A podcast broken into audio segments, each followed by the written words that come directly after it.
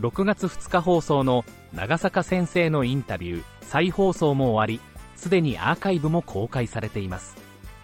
何年も一緒に働いている同僚ですが、今回のインタビューで、これまで取り組んでこられたベトナムでの研究のこと、慶和学園大学に着任されてから取り組まれてきた、宿根木での活動、新潟でのイスラム教徒との交流など、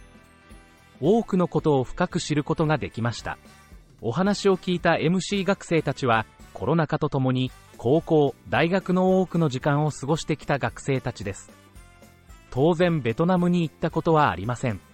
もちろん机上では勉強できるわけですが、ベトナムその他東南アジアの国々について知っていることが限られるのはやむを得ないところかと思います。ただ、食べ物の話になると、韓国ほどではないまでも多少の知識はあり、フォーのことが話題に出ていました。確かに、今は日本のスーパーなどでも、フォーに関連した商品が売られていますね。私自身は、8年前に初めてハノイに行った時に食べた、ブンチャーのことを話題にしました。ブンチャーは、米粉麺のつけ麺です。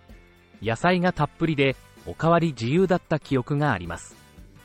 私はネット検索して訪ねていった記憶がありますが、長坂先生にはおすすめのブンチャーのお店があるようでした。今度行く時には確認してから行きたいものです。